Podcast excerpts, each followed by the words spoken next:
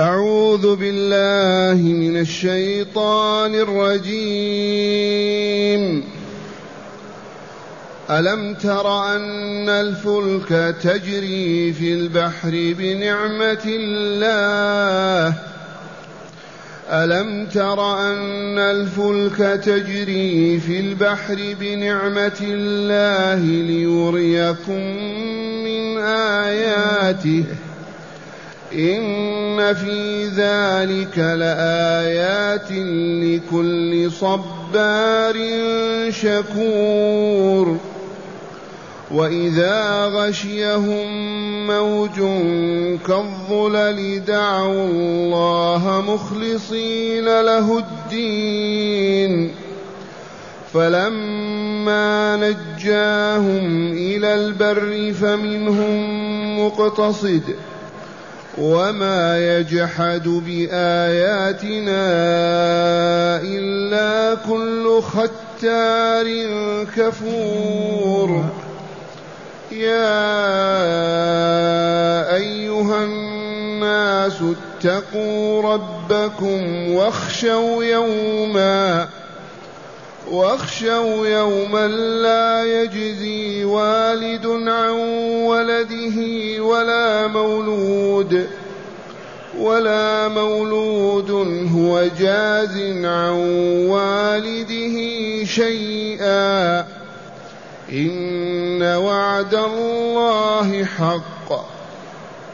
فلا تغرنكم الحياة الدنيا ولا يغرنكم بالله الغرور. إن الله عنده علم الساعة. إن الله عنده علم الساعة وينزل الغيث ويعلم ما في الأرحام. وما تدري نفس ماذا تكسب غدا وما تدري نفس بأي أرض تموت إن الله عليم خبير معاشر المستمعين والمستمعات من المؤمنين والمؤمنات قول ربنا جل ذكره ألم تر أن الفلك تجري في البحر بنعمة الله؟ ألم تر يا عبد الله أن الفلك السفينة تجري في البحر بنعمة الله؟ من سخرها من أوجدها؟ من أوجد البحر لها؟ من أوجد ملاحها ذي آثار نعمة الله؟ ألم تر أن الفلك تجري في البحر بنعمة الله؟ علة ذلك ليريكم من آياته. الدال على قدرته وعلمه وحكمته وأنه لا إله إلا هو ولا رب سواه. إن في ذلك الذي سمعتم لآيات لكل صبار شكور. فاللهم اجعلنا من الصبارين الشكورين. لما خص الصبار الشكور بهذه الآيات لأنه لا يكون صبارا إلا إذا كان مؤمنا موقنا. ولا يكون شكورا إلا إذا كان مؤمنا موقنا. والصبار هو الذي يصبر في ثلاثة مواطن. أولا يصبر على طاعة الله فلا يقصر في واجب أوجبه الله ولا فريضة فرضها الله. ثانيا يصبر عن معصية الله فلا يعصي الله أبدا يذهب بعيدا عن معاصي الله. ثالثا يصبر على ما يأتي به قضاء الله وقدره. هذه مواطن الصبر ثلاثة. صبر على على طاعة الله ورسوله.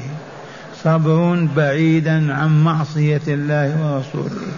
صبر على ما يجري به القضاء والقدر من خير أو شر من صحة أو مرض.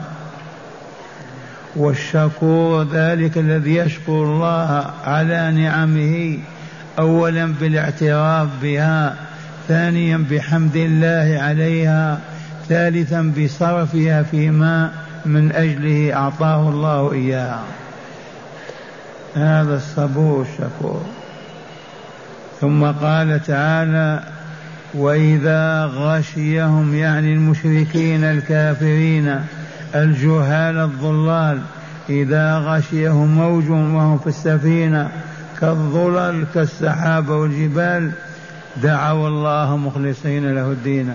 يا ربنا نجنا يا ربنا انقذنا يا ربنا لا تسمح لا تتركنا نغرق. دعوا الله مخلصين له الدين. فلما نجاهم إلى البر خرجوا من البحر سالمين. ما هي حالهم؟ فهم قسمان فمنهم مقتصد ومنهم والعياذ بالله فمنهم مقتصد. وما يجحد بآيات بآيات الله إلا كل ختار كفور. فمنهم مقتصد والمقتصد هو الذي ما يعلن عن كفره ولا يعلن عن طلبه في البحر وهو في السفينة. بين بين حال اقتصادية. أما الآخرون صاغوا بالدعاء والطلب النجاة النجاة ثم إذا خرجوا من البحر سالمين يعودون إلى عبادة أصنامهم وأوثانهم ويدعونها ويذكرونها. قال تعالى وما يجحد بآياتنا الدال على وجودنا أولا على ألوهيتنا ثانيا على حكمتنا وعلمنا. هذه الآيات المتجلية في الذرة في النجم في الكون في البحر في النعم في الأكل في الشرب. ما يجحد بآيات الله إلا كل غدار. الختار كثير الغدر السيء هو الكفور كثير الكفر. فالآية تحذرنا من الغدر ومن الكفر وتعلمنا موقف الغتارين المختارين الكفار. ثم قال تعالى مناديا لنا بهذا الاسم العام يا أيها الناس أبيضكم وأصفركم مؤمنكم وكافركم يا ذرية آدم اتقوا ربكم اولا واخشوا يوما لا يجزي والد عن ولده ولا مولود هو جاز عن والده شيئا. اولا أمرنا أن نتقي ربنا. بما نتقيه وكيف نتقيه يرحمكم الله. نتقيه بطاعته. ما نعصيه. من لم يعص الله اتقى عذاب الله. من لم يعص الله جعل بينه وبين العذاب وقاية. اتقوا الله أدوا الواجبات وانهضوا بالفرائض وأقيموا حدود الله. واذكروا الله واشكروه واخشوا خافوا من يوم لا يجزي فيه والد عن ولده ولا مولود هو جاز عن والده شيئا. ألا وهو يوم القيامة يوم الحساب والجزاء. لا يجزي والد عن ولده مهما كان ولا ولد ولا والد عن ولده كيفما كان. لا يجزي والد عن ولدي بأن يقول يا ربي خذني أنا إلى النار واترك والدي في الجنة. ولا يقول الولد الوالد كذلك يا ربي خذني واترك ولدي في الجنة. ما ينجي الولد الوالد ولا الوالد الولد. واتقوا يوما لا يجزي والد عن ولده ولا يجزي مولود عن والده شيئا ولا حسنة واحدة ولا سيئة تمحى عنه. وإن قلت ورد في السنة أن الأطفال الذين يموتون يشفعون لآبائهم وأن من أرب ثلاث بنات وأحسن إليهن يكون له يوم القيامة حجاب عن النار. فذاك معنى وهذا معنى. أما الآية تقول لا ينقذ والد ولده. إذا استوجب الوالد النار لن ينقذه ولده أبدا والله العظيم. وإن استوجب الولد النار لن ينقذه والده بحال من الأحوال. للقاعدة العامة قد أفلح من زكاها وقد خاب من دساها. فإذا وجبت النار للأب فالابن يصرخ ولا يبكي ما ينفعه ولا يشفع له أبدا. وإذا وجبت النار للولد فوالده كذلك ما ينفعه. يا أيها الناس اتقوا ربكم افعلوا أوامره واجتنبوا نواهيه. اجتنبوا نواهي رسول الله فإنها من نواهي الله امتثلوا أوامر رسول الله فإنها من أوامر الله. لا فرق بين طاعة الله وطاعة الرسول. أولا واخشوا خافوا يوما شأنه كذا وكذا. فإذا خفنا ذلك اليوم ما نستطيع أن نعصي الله. ما نقوى على أن نفجر. ما نقدر على أن نفسق أبدا. ما نرتكب ما حرم الله. ما دمنا خائفين من عذاب يوم القيامة. واخشوا يوما لا يجزي والد عن ولده ولا مولود هو جاز عن والده شيئا وإن قل إن وعد الله حق. وصدق والله لا يخلف الميعاد. لا بد من الحياة الثانية. ولا بد من الحساب ولا بد من الجزاء. بهذا وعد الله. إن وعد الله حق. فلا تغرنكم الحياة الدنيا ولا يغرنكم بالله الغرور. عرفتم إننا مأمورون بأن نخشى هذا اليوم ونخاف ما يقع فيه. حتى نثبت على طاعة الله وعلى البعد عن معصيته. إن وعد الله حق ما وعد به واقع لا محالة. إذا فلا تغرنكم الحياة الدنيا بزخارفها وأضوائها وطعامها وشرابها وصحتها وعافيتها لا تغتروا بها أبدا. ولا يغرنكم بالله أي بحلم الله وكرمه. الغرور الذي هو الشيطان من الإنس أو الجن. ولا يغرنكم بالله عز وجل لكونه يحلم عليكم ويرفع بكم ويرحمكم يغركم العدو من هذا ويقول واصلوا معاصي الله وجرائم الذنوب والآثام. يا أيها الناس اتقوا ربكم خافوه اخشوه بما بطاعته وطاعة رسوله. امتثلوا الأوامر واجتنبوا النواهي. وخافوا يوما عظيما يوم القيامة يوما لا يجزي والد عن ولده ولا مولود وجاز عن ولده شيئا. واعلموا أن هذا واقع والله لا محالة لأن الله وعد به ووعد الله حق إذا فلا تغرنكم الحياة الدنيا.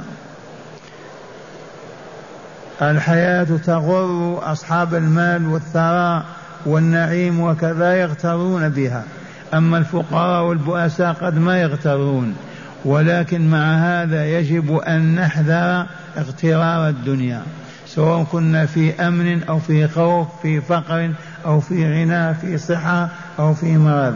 لا نغتر بمظاهر الحياة الدنيا ولا يغرن بالله الغرور الشيطان عليه لعائن الرحمن. هنا إن وعد الله حق.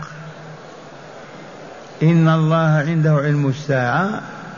ذكر أهل العلم أن أعرابيا بدويا يقال له الأثاث بن عمر بدوي جاء إلى رسول الله صلى الله عليه وسلم وقال يا رسول الله إن امرأتي حبلى ماذا في بطنها ذكر أو أنثى؟ وإن أرضنا جدبة أصيبت بالجدب متى ينزل الغيث عليها؟ أي المطر. وإني علمت متى ولدت لكن ما علمت متى أموت متى أموت يا محمد؟ وقد علمت ما عملت اليوم لكن ما أعلم ما أعمل غدا. ماذا أعمل غدا؟ ومتى تقوم الساعة؟ عندها أنزل الله تعالى هذه الآية إليكموها إن الله عنده علم الساعة وينزل الغيث ويعلم ما في الأرحام. وما تدري نفس ماذا تكسب غدا وما تدري نفس بأي أرض تموت. إن الله عليم خبير. هذه مفاتح الغيب الخمسة. الغيب ما غاب عنا ومفاتح التي يفتح بها ويعرف خمسة. ما هي؟ أولا علم الساعة. فلا تعرف البشرية ولا الجن ولا الملائكة ولا أحد يعرف متى تقوم الساعة. هذا مفتاح عند الله. ثانيا وينزل الغيث. لا يمكن ابدا لقبيلة ولا شعب ولا فرد ولا جماعة ولا ولا يقولون غدا ينزل المطر في الساعة الفلانية ينزل المطر كميه المطر كذا وكذا. مستحيل. لا يعرف هذا إلا الله. متى ينزل المطر ومقداره ومكانه؟ لا يعرفه إلا الله. وينزل الغيث. ثالثا ويعلم ما في الأرحام. ذكر أنثى طويل قصير أبيض أصفر أسود كيف هو؟ لا يعرف هذا إلا الله عز وجل. ثاني رابعا وما تدري نفس ماذا تكسب غدا. أي واحد منا والله ما يعلم ماذا يكسب غدا من خير أو شر من صلاح أو فساد. ولا يدعي أحد أنه يعلم غدا ماذا يفعله.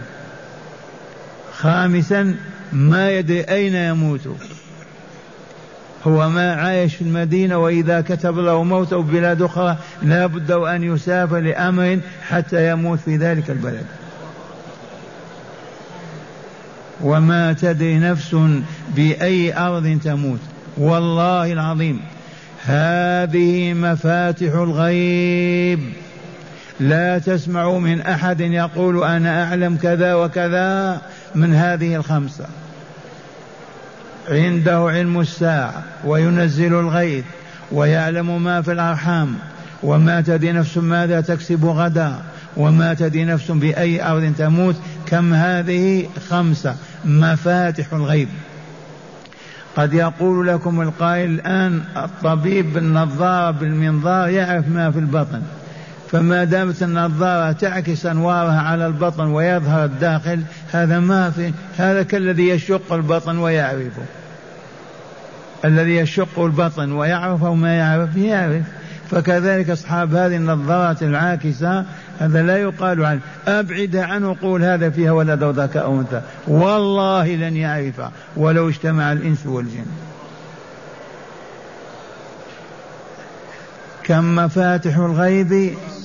أولا عنده علم الساعة. من ادعى أن القيامة تقوم هذا العام العام الذي بعده يوم كذا في القرن العشرين فكذا فهو كاذب. والله إنه لكاذب. ثانيا من يدعي يقول المطر ينزل كذا في ساعة كذا مهما ما كان فهو كذاب دجال منجم. والذي يقول أنا أعرف ما في الرحم. من ذكر أو أنثى سعيد أو شقي أبيض أو أسود والله دجال وكذاب. وما تدري نفس ماذا تكسب غدا. من يقول أنا أعرف ماذا أعمل غدا وما لا أكسب من خير أو شر. والله لا يصدق. دجال كذاب وأخيرا من قال أنا أعرف أين أموت. لو يربط نفسه في عمود أو في حجرة يقول أنا أعرف نفسي أموت هنا. والله ما يعرف أحد. لو سجنوه في قعر السجن ما يدرون أين يموت. ولا تدري نفس بأي أرض وجزء منها تموت أبدا. فلنفوض هذه الخمسة إلى الله عز وجل. والآن مع هداية الآيات. بسم الله والحمد لله. من هداية هذه الآيات أولا فضيلة الصبر والشكر والجمع بينهما خير من افتراقهما. فضيلة الصبر والشكر والجمع بينهما. أما صابر غير شاكر أو شاكر غير صابر ما ينفع. لا بد وأن نجمع بين الصبر والشكر. وقد عرفتم الصبر ما هو؟ حبس النفس حتى لا تتألم ولا تتضجر. فيما قضاه الله وقدره الصبر على طاعة الله ما نترك ولا نتخلى عنها. الصبر عن معصية الله ما نقربها ولا ندنو منها أبدا. والشكر كما علمتم ولو حبة عنب ولو تمر ولو جرعة ماء نقول الحمد لله معترفين أن هذا من فضل الله ونعمه علينا. وإذا أنفق وإذا أعطانا نعمة ما نصيف فيما يغضب الله أبدا. لا دينار ولا درهم ولا صحة ولا بصر ولا بدن. أية نعمة ما ننفقها ولا نصرفها إلا في مرضاة الله عز وجل. أعطاك بصرك وإلا لا لا تستخدمه في نظر الأجنبيات. أعطاك لسانك وإلا لا تقل به سب ولا شتم. أعطاك سمعك لا تسمع الباطل.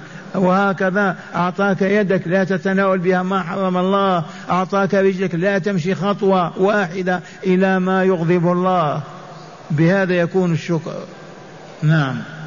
ثانيا بيان أن المشركين أيام نزول القرآن كانوا يوحدون في الشدة ويشركون في الرخاء. هذه قاعدة تكررت في كتاب الله غير ما مر. المشركون في مكة في الحجاز في الجزيرة حيثما كانوا إذا كانوا في الشدة يفزعون إلى الله. وإذا كانوا في العافية والرخاء يفزعون إلى الأصنام والأحجار يلهون ويلعبون. وهذا مظاهر أصابت العالم الإسلامي. لما يصيب البلاد شدة وكذا يذكرون الله ويرجعون إليه. لما تنتهي ذيك المحنة يعودون المزامي والطبول له واللعب. والله لوقع هذا. انتبهتم؟ ونعوذ بالله من ذلك. ينبغي أن نصبر على طاعة الله وعبادته في الرخاء والشدة في الأمن والخوف. ونعبد الله عز وجل. نعم. ثالثا شر الناس الختار أي الغدار الكفور. شر الناس من هم الغدار الذي يغدر ويفجر والعياذ بالله تعالى. إن الله لا يحب من كل ختار كفور. الختار الغدار الذي يكفر النعم ويغطيها ويسترها ويقول ما نعم عندنا ولا ولا ولا شيء أبدا. والعياذ بالله. هذا شر الخلق. نعوذ بالله من هذا. رابعا ذم الختر وهو أسوأ الغدر وذم الكفر بالنعم الإلهية نعم.